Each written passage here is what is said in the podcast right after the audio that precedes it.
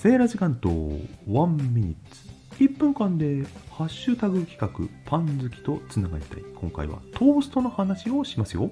皆さんトーストに何を塗るのがお好きですか？ママレードですか？いいですね。ほろ苦くて。ジャム。ジャムもいいですね。そして何といっても王道はバターバターではないでしょうか。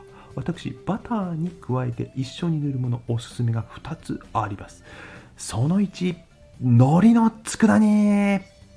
えー、って思われた方いますか？実は海苔の佃煮とバターって結構相性いいんですよ。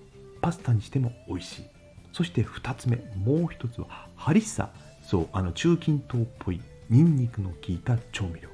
あれをトーストバタートーストに塗ってもまた美味しいです。ピザトーストとは見た目似てますけども色がねだけど味わいまた違いますよ。よかったらやってみてください。